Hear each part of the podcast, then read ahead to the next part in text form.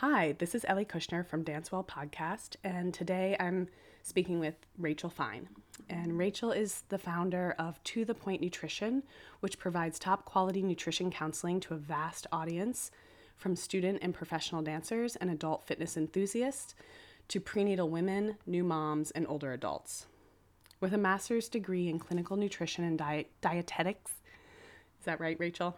Dietetics. from New York University, Rachel completed her dietetic residency at NYU Langone Medical Center and at the Mount Sinai Hospital. After receiving licensure and certification, Rachel joined the staff at NYU Langone Medical Center as a clinical dietitian and worked as NYU's clinical adjunct co instructor for medical nutrition therapy. Mm-hmm. Rachel's experience among populations in the performing arts stems further as she has been involved in research at NYU's Langone, um, NYU Langone's Harkness Center for Dance Injuries, and currently holds the position as adjunct professor of sports nutrition at Long Island University LIU Post.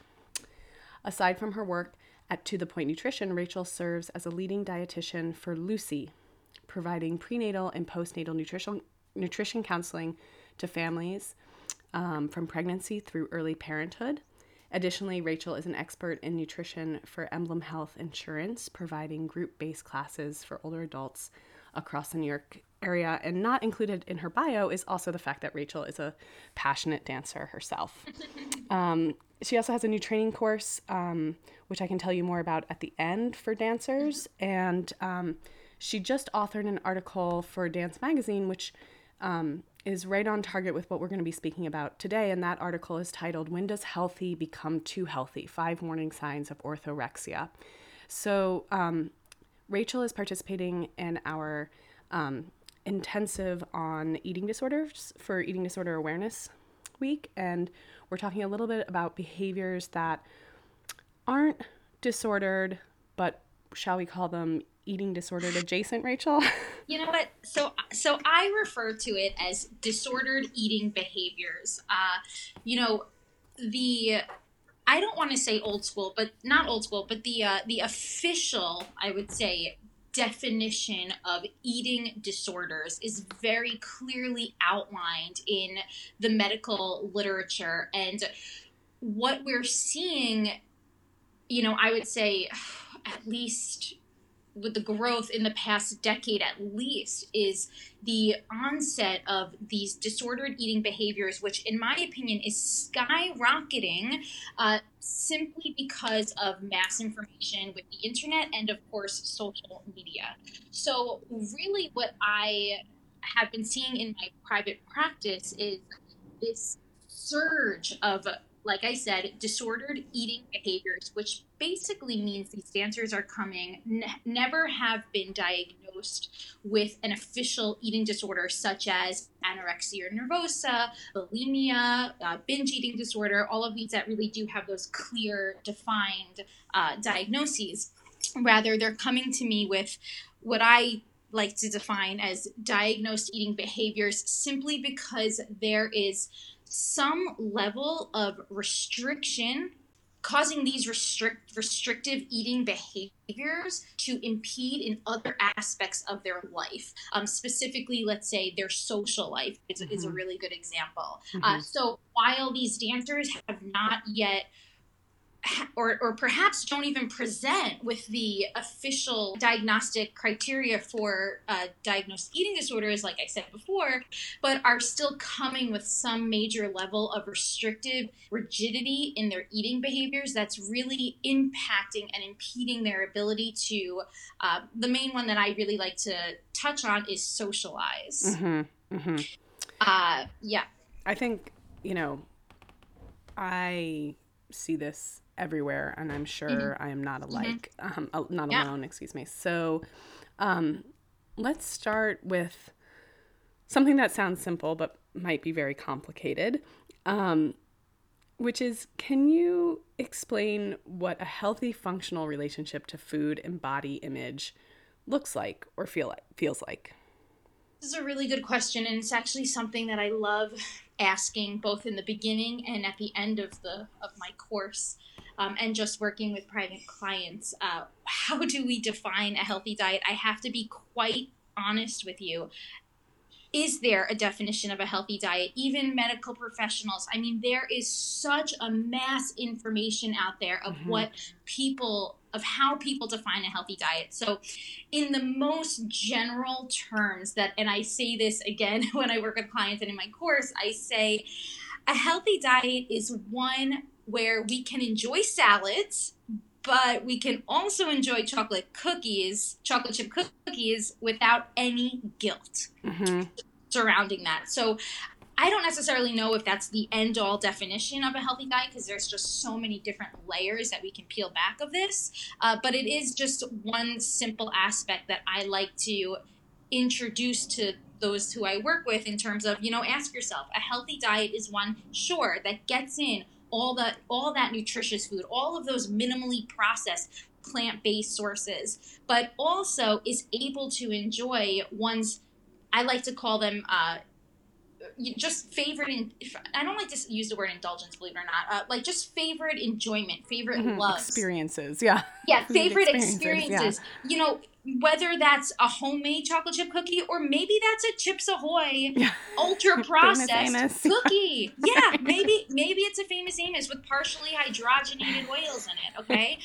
Um it's, it's really it's finding this balance of being able to still in have have those foods without this restrictive and guilt ridden um, i call it the cycle of unfair expectations and we can talk about that a little bit later but just having not having this cycle of guilt mm-hmm. or even would you expand that to say like even emotional repercussions like exactly. without having yeah and i yeah. think that that's we'll talk about it more but i think that that's something that the mass media is discouraging right now. Like we're we're not we're supposed to feel guilty or bad or da da da. You know, it's this idea that we can just eat and it doesn't have to have an emotional repercussion. Oh yeah, I love I love that you yeah, you're mentioning that because um, you know it's a very interesting time in the nutrition world right now uh, because we have two extremely polarized outlooks on what a healthy diet is, and one end of the spectrum is diet culture. And when I say diet culture, I refer to any type of restrictive behavior. Okay, any type of, of restriction, whether unless it's for a medical reason. So if mm-hmm. someone's avoiding dairy because they have a true lactose intolerance, sure, that's understandable. Uh, but if we're avoiding dairy because we think that it's going to make us break out, or we think that it's uh, just unhealthy or should we say quote unquote bad then we're feeding into what's called diet culture whereas on the other end of the spectrum we have the idea of intuitive eating mm-hmm. which is a wonderful truly wonderful uh, mindset to have when it comes to food. But I will tell you that what I found in my work dancers and even with myself as a dancer and honestly as a busy millennial who is constantly multitasking what i have found is that it's it's very difficult sometimes to also rely on our intuition solely because we are a generation of just countless Google tabs up open in our mind 24 7. So so we're busy. We're yeah. busy. And especially now when we're talking about dancers who are balancing whether they're balancing school and dance school, whether they're balancing their uh, company classes with rehearsals, they're really busy. So to to have the time in a day to really sit back and think about whether they're hungry or not, sometimes we can't go by this because dancers uh, they need to realize that they're athletes and they need to get a lot in throughout the day and when i say that i, I mean calories they need mm-hmm. to get a lot of nutrition in throughout the day and that's where i in my work i kind of land uh, somewhat in the middle but closer to the intuitive eating side of this spectrum of of what is a healthy diet because when because for dancers specifically with our busy schedules we do need some bit of planning in our day just to make sure that we're hitting those minimum target goals. Interesting. So you're that's you're establishing a continuum from sort of planned eating to intuitive eating where yeah, planned eating is saying, well, I know I have to get this and that in, so I'm going to pack this bar and I need to have this for lunch and that for Correct. dinner. Yes. And then yes. intuitive eating is more like, hmm, I'm hungry. What am I hungry for? Hmm, Yeah, I yeah, which- protein or yeah. Yeah, you know, I, I will be honest with you. Intuitive eating is is is a lot more than that, and I do want to make note because the book is truly remarkable, and I always recommend it uh, to act to look into the idea of intuitive eating because I don't. It's it's not that.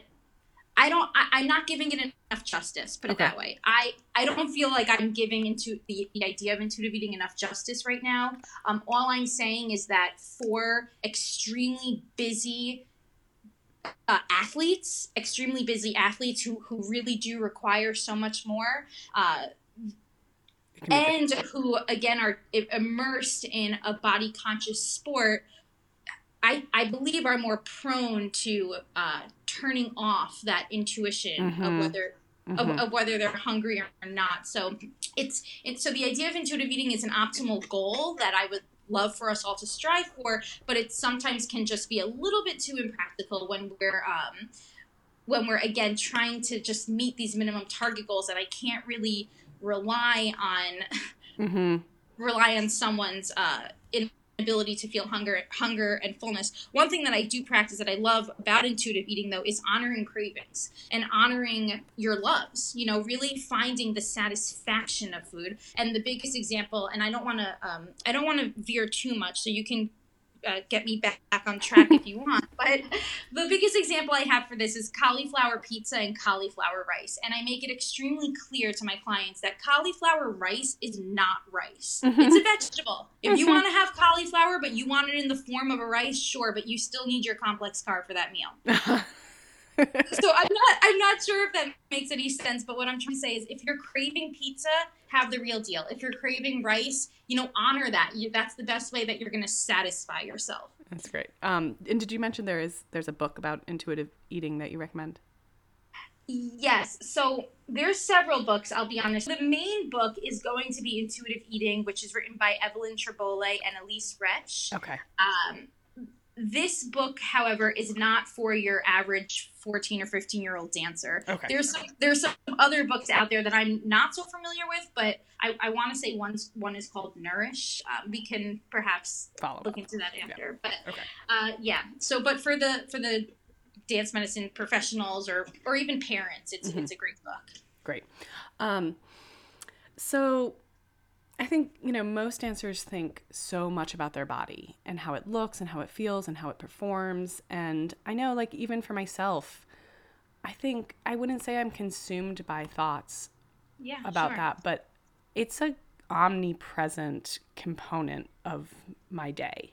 Having been a dancer and being a female Yeah. in our current culture and whatever. Yeah, so, yeah, yeah. um, you know, and outside of even intuitive eating, like what is reasonable for dancers in terms of achieving a really healthy um, relationship with their food and their body that isn't loaded with all these emotional repercussions and guilt and things like that that you spoke about earlier. Yeah, that's a really good. That's a really good uh, discussion point because you know sometimes I have to remind my clients that it's not their fault. They're constantly thinking about hung, hung or food or or confused in general because again the masses of information. You know, Instagram. I'm seeing a lot of. Uh, the opposite of body positivity accounts on Instagram, Mhm. uh, and really promoting quote unquote clean eating, which we can get to a little bit after when we talk about orthorexia. Uh, but, you know, one of the main things when it comes to dancers finding what is healthy, because because it is very difficult, and sometimes that road can be can I can feel never ending if it Mhm. ever does end to finding that you know it's a, and, and i like to say it's always it's a journey this is a process we are, are living in a culture where we are the the masses of information are constantly being thrown at us as to what's right and what's wrong what's good and what's bad. Uh, so i feel that sometimes discussing the the body part the body portion of it and really explaining to dancers the really separating body weight from health or just uh, what i what i call the thin ideal versus the healthy ideal mm-hmm. um, and, and understanding and this really goes not only for dancers but i think all women in general everyone in general is that thinness does not preface health right. and and and we live in a society that does uh, put thin and skinny and all of these words associated with that on a pedestal as, as something as something to strive for. And it's extremely uh, incorrect for dancers and any athlete to look for this because um, in our society you know we are told that body weight measures fitness body weight measures health. And that, that is that couldn't be any more wrong for an athlete or a dancer simply because of biology simply because muscle weighs more than fat. So if like I'll have these dancers come to me and they're with this body goal of, of gaining muscle, losing fat, but they want they don't want to gain weight, and I'm like you like those. I understand where this is all coming from, diet culture and what you're thinking, but the, those don't align. Does that mm-hmm. make sense? Yeah, totally. I think I even read an article recently. You know this war on obesity, and yeah. you know while you're statistically more likely to have certain um, health issues in obesity, that's, you know, of course, based on an average. And there are actually many, many people who are obese and have none of these metabolic health sure. risks, you know, yeah, and, yeah, and that is not something we hear in mm-hmm. our culture at all. Nobody, people are very afraid to say that for yeah. some reason. Uh, definitely. Um, and you know, it, it's a J shaped curve in the sense that both ends of the spectrum are going to bring about metabolic disruptions. Mm-hmm. The the low end of the BMI range, and again, BMI is an inaccurate tool. Yeah. Uh, simply because, especially for athletes and dancers who want or have higher muscle tone, it's an incorrect tool for measuring their health yeah. or their goals. I don't know if that really answered your question. No, I think it does. I mean, in terms of um, I think that idea that it's a road and that there maybe isn't this finite absolute of a healthy relationship to food in your body and dance, but it is a complicated and ongoing process. Sounds like it's what you're saying. Yeah, I you know there how everyone defines their end goal of having a healthy relationship with food and body. Um, like I said, if I can give anyone some bit of framework, I always say, well, it's someone who can enjoy the quote unquote healthy foods like salads, but also be able to enjoy a chocolate chip cookie without any guilt. Uh, you know, in my opinion, that defines a healthy relationship with both with food, which then further feeds into their body image. Great. Um, so let's move into what you spoke about at the, the top of this episode, which was that you're seeing a lot of dancers who maybe don't meet the clinical diagnosis for an eating disorder, but are still really having borderline behaviors and habits and thoughts um, mm-hmm. with food mm-hmm. that are impeding, particularly, you said their their social um, mm-hmm. lives and other components perhaps of their lives. So, could you talk a little bit more about the specifics of what you see? Yeah, definitely. So, uh, it, it, with this gray area of having a that healthy, let's say, relationship with food, where someone can again enjoy something that has been by society labeled bad uh, without any guilt, right? Mm-hmm. Um, versus the other end of the spectrum where there is a clear diagnosed eating disorder is this gray area of what I call disordered eating behaviors. And the main, I, I work, when I'm working with my clients, I'm also most often working with their parents as well and explaining this all to them, especially if they just have no idea about the dance world and, and everything. But the main uh, thing I like to really point out about how to uh, identify if there is some bit of disordered eating behaviors is again that impact in other aspects of one's life. So, for example, something that I see a lot is just the anxiety, the anxiety surrounding events, whether it be a friend's birthday or it be a holiday dinner, like when we have Thanksgiving or Christmas or Hanukkah, whatever. Uh, you know, so, something surrounding events and the anxiety of worrying whether it's totally impeding them on being able to attend these events, which is which is definitely possible, or it is perhaps causing them to feel that they need to bring their food to mm-hmm. these events. Um, these are all common things that I have seen and worked with.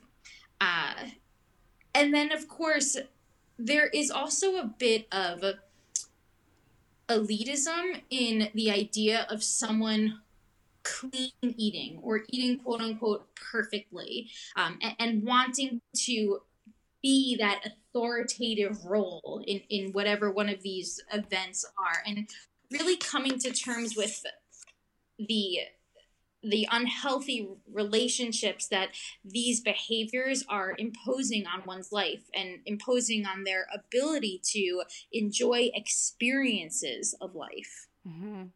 And those experiences, sorry, being uh, other, having things other than to do with things other than dance. Because a lot of the times in the dance world, or in, you know, in the athletic community, but really in the dance world, is that we're seeing you know, our love for dance, I mean, you and I have it, it, it's a passion.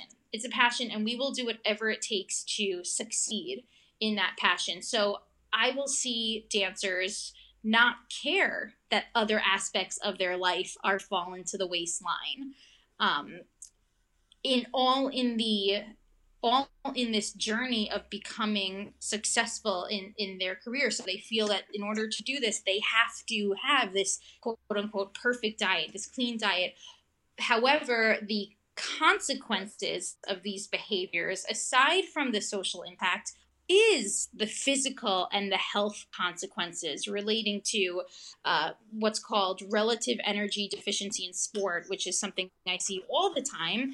Uh, back in back in the day when i say back in the day this was like just five years ago it was called the female athlete triad which has now been uh, renamed just because we used to think it was something that happened only in female athletes but no it's also male athletes as, as well are having consequential consequential uh, uh, impacts from whether it be just a calorie deficit in their intake or a low fat intake. So they're having a lot of hormonal disruptions related to that. So it's not just the uh, social at the social impact of the, these restrictive behaviors, but most often they're coming paired with a, a, calorie deficit of some sort because of that disordered mindset between low body weight and success. Right. And you know, this is something. There, there's an amazing study. Um, maybe somebody out there can give, launch the details, but of um, Olympic athletes, and they were asked if um, if they could take a pill that would guarantee them a gold medal, but the next day mm-hmm. they would die, and the mm-hmm. pill would never be detected. Um, mm-hmm. Would would they take the pill? And an alarmingly large number of athletes said yes, I'd take that pill. Oh my gosh. and I think it really. oh my gosh. I know, I know. It's we have to regulate sports, drugs, and sports for the safety of athletes. That's the yeah. bottom line. But but it's it really speaks to that idea that when you are in an elite field that you have devoted so much of your life to, you're willing to make a lot of sacrifices, and yeah. you know that really can put you at a, a health risk and a and in, in, in danger yeah so so having said that um you know it, it's so important that these younger dancers are are made aware that you don't have to do that. Mm-hmm. you can still get your gold medal. You can still be in a company but have a healthier relationship with food and and fuel yourself properly. And actually the bottom line is that you're probably going to have a longer more sustainable career if you just start fueling yourself properly now because because the whole the whole concept of, of low calorie intake and weight loss and low body weights is just metabolically not correct it's not sustainable yeah. it's not sustainable and it's not correct i yeah. mean you will we you will lose weight on a low calorie diet but that's only going to be met down the road with a low metabolism which is right. going to further be met down the road with weight gain so so the whole idea of diet culture um, and this is kind of where I want to segue into the impact of diet culture in the dance world is that, you know, dancers, and I'm also this you talking about the Olympic athletes kind of just reminded me about this. But you know, dancers, we are passionate. We have a passion to really perfect an imperfect art form. I mean, mm-hmm. We are standing at the bar every day doing the same simple exercises, right? Only for how many years? Only to strive for this unattainable perfection, okay? So now when we when we place this uh perfectionism personality, when we place that now and with those goals on our body and our food intake is where we start to see a lot of problems and a lot of disordered behaviors because the information out there is incorrect and they're attaining this information from their Instagram feeds or their Google or Google or whatever their information is incorrect in the sense that they're being told what diet culture tells us which is low calorie diets are healthy and uh, fat is bad or fat is unhealthy. Um, so, or, or carbohydrates are unhealthy. So, all of these common diet culture messages are now being imposed on dancers who have such a high vulnerability to perfectionism mm-hmm. that they're that they're taking they're taking these messages to the extreme and it's truly detrimental to their long-term success of what they of what they eventually want to accomplish with their careers. yeah, I mean, and these, you know, to be clear, diet behavior does um, predict eating disorder, right? Or yes. it's not to say that if you engage in diets, you're guaranteed to get an eating right. disorder, but it is a strong predictor. Right. And mm-hmm. um, Dr. Elizabeth Morey, who we spoke to at the beginning of this week, talked about how eating disorders have the highest mortality rate of all mm-hmm. mental illness. So um, it's it's not um, it's not a casual uh, flirtation that's going on. That we really need to think about these things quite seriously.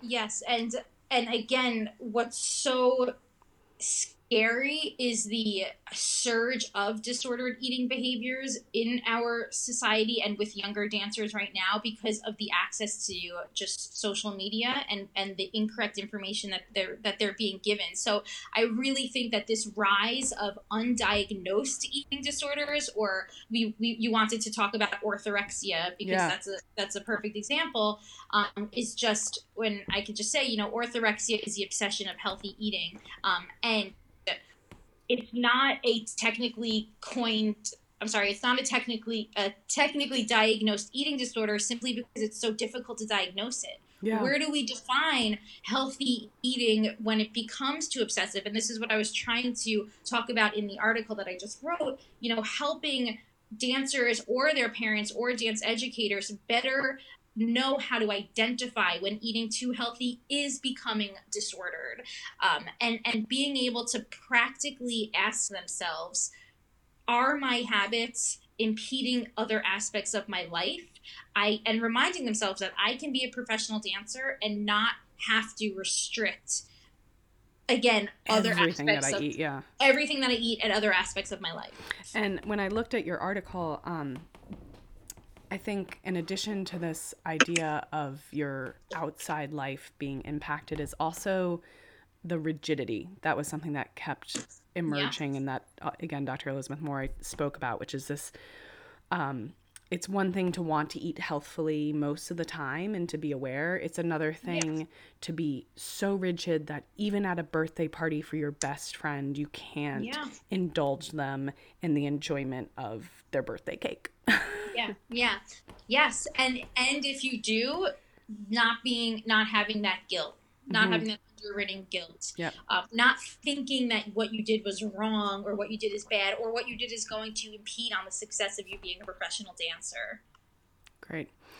Um, and what about is that is orthorexia i've also seen definitions where it's it is related or is not related to the elimination of entire food groups which we definitely need yeah, to speak yeah. about so um not when i was in graduate school i went out to lunch with some people i think there were about I don't know, 12 of us.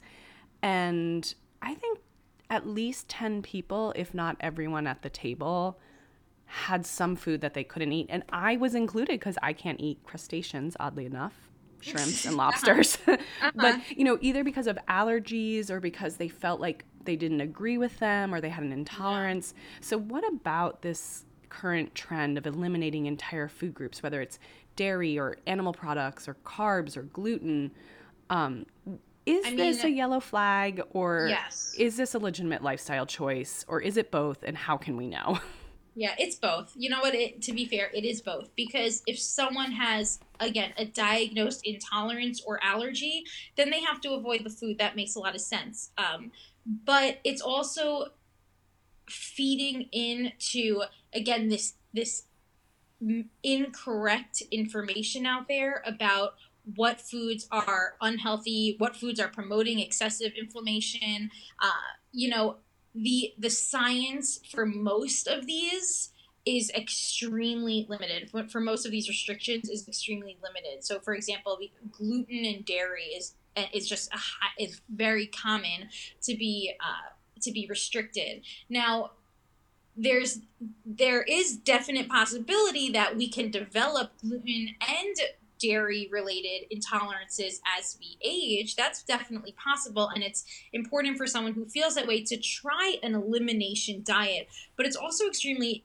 important to know that the textbook definition of any elimination diet is temporary. It's a temporary diet just to, to see if there are potential. Um, irritants or yeah yes ear irritants or benefits um, but again you know it's just it's it's diet culture just spinning out uh, insane regimens. I, I'm thinking right now of it's not necessarily restriction, but it's the celery juice cleanse. which is oh my gosh which is um you know w- usually a lot of these or even just the keto diet is it is another yeah. good example which represents the whole 30 ex- or yeah oh whole, whole 30 perfect yeah um whole 30 keto represents an extremely high fat diet and again the science behind most of this is is extremely limited um, it's either not there like the celery juice diet i mean that is just completely based on anecdotal evidence, which basically just means that someone who experienced feeling better, which between you and me was just likely related to the fact that they were hydrating more. Yeah. Um, it had nothing to do with the celery juice. but but unfortunately these trends turn into billion dollar industries that do a really good job with marketing. So so that's kind of where we where we see the the middle ground. If it's a gluten or dairy intolerance, I can see that potential potentially being plausible if, if they've truly been diagnosed with that. Um, but if not, there is absolutely no reason why anyone should have to avoid any of these specific foods. I definitely and I know you're going to get into this um, elsewhere, but I definitely know that there are major benefits to incorporating more minimally process minimally processed plant-based foods into one's diet. And I work a lot with this with the clients that I that I work with. Um, there's a, there's a host of benefits to that, but again, we just have to be careful in the dance world because you're you're dealing with people who again have this vulnerability to perfectionism mm-hmm. and and and just to keep reminding that it's there the the patterns have to be flexible. Yeah. Um just going back to the the allergies and things like that um i think you know i also always say like in the 90s everyone was on a diet you know the 80s yeah. and 90s everybody nowadays you'll never hear anybody say they're on a diet. Nobody's on a diet. I mean no some people I shouldn't say nobody, but a lot of people don't say they're on a diet. They just simply don't eat things. You know, it's it's a lifestyle yeah. choice, and we've been told that it's. Yeah. We've been told we were told at the end of the '90s it's not healthy to diet and yo-yo dieting and how risky right. it is, and we were right. told it's better just to you know try to live a healthy lifestyle. Right. And again, it's like you've said, like these per- perfectionistic, high achieving personality types, then take that so far and you know, medical allergies and the, they're very hard to diagnose. You know, they, they really need to be diagnosed. and yeah, yeah, by course, a medical doctor. Yeah, and most medical doctors that I've talked, to you know, they mm-hmm. always say like it's just not that common in adults. And and then I hear I hear dancers who are really into eliminating food groups and maybe orthorexic then sort of discrediting the whole medical industry because Yeah, of that. You know, like, well, they just don't understand. They're just not looking. You know, did Yeah, and yeah, that's or, also or I think that concerning. it, it's definitely concerning because um, I I can definitely I know that I mean it, it's difficult in the sense that because a lot of medical associations even I know as a dietitian like Mhm. our Academy of Nutrition and Dietetics a lot we a lot of the research that a lot of these associations are doing while they're amazing at at broadening our scientific landscape um, a lot of them are funded so Yeah. so this is also you know just just to play a little devil's advocate and to be in defense of those people that you were talking about it's it there is a very difficult line because a lot of there's a lot of industry funded uh, evidence out there that's either pointing away from gluten or toward Away from sugar or towards Ex- sugar, away from fat, towards fat. exactly exactly. Um so that's where it gets really difficult even just as a clinician to when it comes to giving advice. Um, and that's also where it's very individual and where again focusing on as much as you can a minimally processed plant-based i like to say just keep it simple you know Mhm, keep mhm. it keep it simple. There, there's a lot of there's a lot of food out there. There's a lot of new and up and coming for example to go back to celery juice up and coming ideas out there that just don't have enough evidence behind them or enough time behind them for me to be convinced that this is going to solve all my ailments. So so really just keeping things simple uh you know an, another example is the agave trend right. Sweet sugar, sugar, four grams of sugar for anything. It doesn't really matter, right? Yeah, you know, which gets really difficult. Like, yes, high fructose corn syrup has been shown to uh, promote inflammation in the body, and I usually am highly recommending that my clients avoid foods with high fructose corn syrup in it. hmm Um, again, that being said, even that information, I some or that those recommendations sometimes have to be uh, Modulated for mo- those who are modulated obsessive. Yeah. modulated again because sometimes this is where a healthy diet is actually to give you uh, another definition of it a healthy diet really has to encompass the emotional the mental and the physical aspects of life because you know if someone has a memory a, a nostalgic memory of eating chips ahoy cookies when they were younger and chips ahoy cookies let's say they have high um high uh, high fructose corn syrup in it or famous amos i think does um, I don't want them to to feel that they can't enjoy that experience. Mhm. Uh, hmm I don't know if that I don't know if that really makes sense, but No, it it's really does. just, it's yeah. really just a, a matter of modulating a lot of these um, extremes. Yeah. You know, again, the diet diet world is is two extreme situations between the extreme restrictions and saying to yourself, "I'm never going to eat these foods." Um, versus again that intuitive mindset and really coming to terms with finding a middle ground of both. Um, you mentioned earlier this elitism, and I want to talk. You, you we touched on cleanses, um, Yeah. and I want to talk on talk about that term cleanse Mm. because you know you hear these phrases like clean eating or you know They sell. toxic food or yeah, Yeah. exactly Yeah, and so like Mhm. what what is this this fixation this um cleanliness anxiety almost you know and and stu- and I do experience a lot of students have more sort of OCD tendencies and Yeah. um maybe not OCD but obsessive tendencies towards Yeah. cleanliness and what do you think's going on there besides you know the impact of Lysol on our culture Oh, I mean, listen, I think at the end of the day, these words sell, and diet culture, food companies, they know what consumers want to see.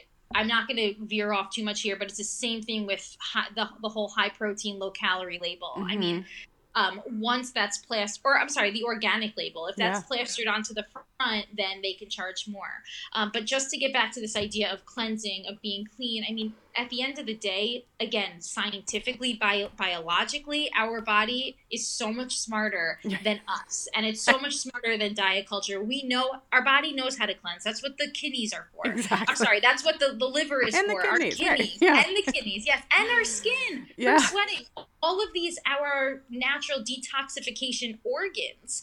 Um, so any type of juice cleanse, celery juice cleanse, whatever, any type of cleanse or a quote unquote clean eating mindset is is wrong. It doesn't make sense. It's not necessary, and it's again uh, provides, like I said, that that that bit of elitism, like oh well, I don't eat that because I, I'm I'm I'm a clean eater, or Mhm. it's just um it, it's it's an unhealthy mindset. Yeah, it it cleanses have always struck me as being sort of um, temporary explorations of disordered eating.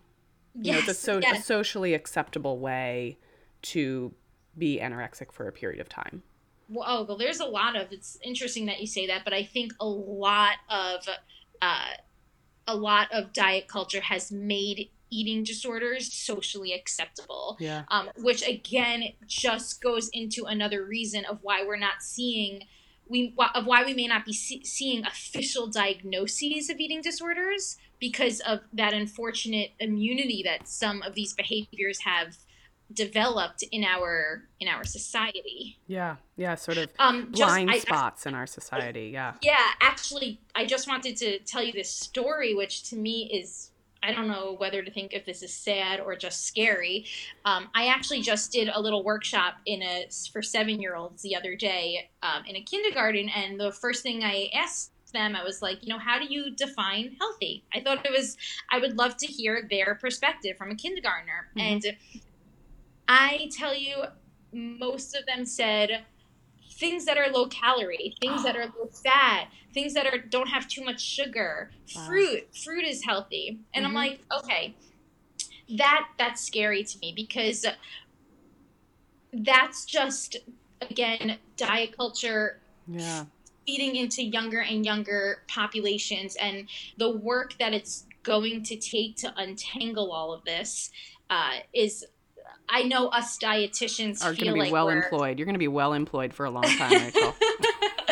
I, Sadly. I definitely, and, and I speak about this a lot with my other dietitian friends. I mean, you know, it's like an uphill battle of uh, most dietitians these days, not all, but most have this all foods fit type of approach. Uh, this really individualized all foods fit so that we can just educate about, um, you know, a healthy mindset and a healthy relationship around food.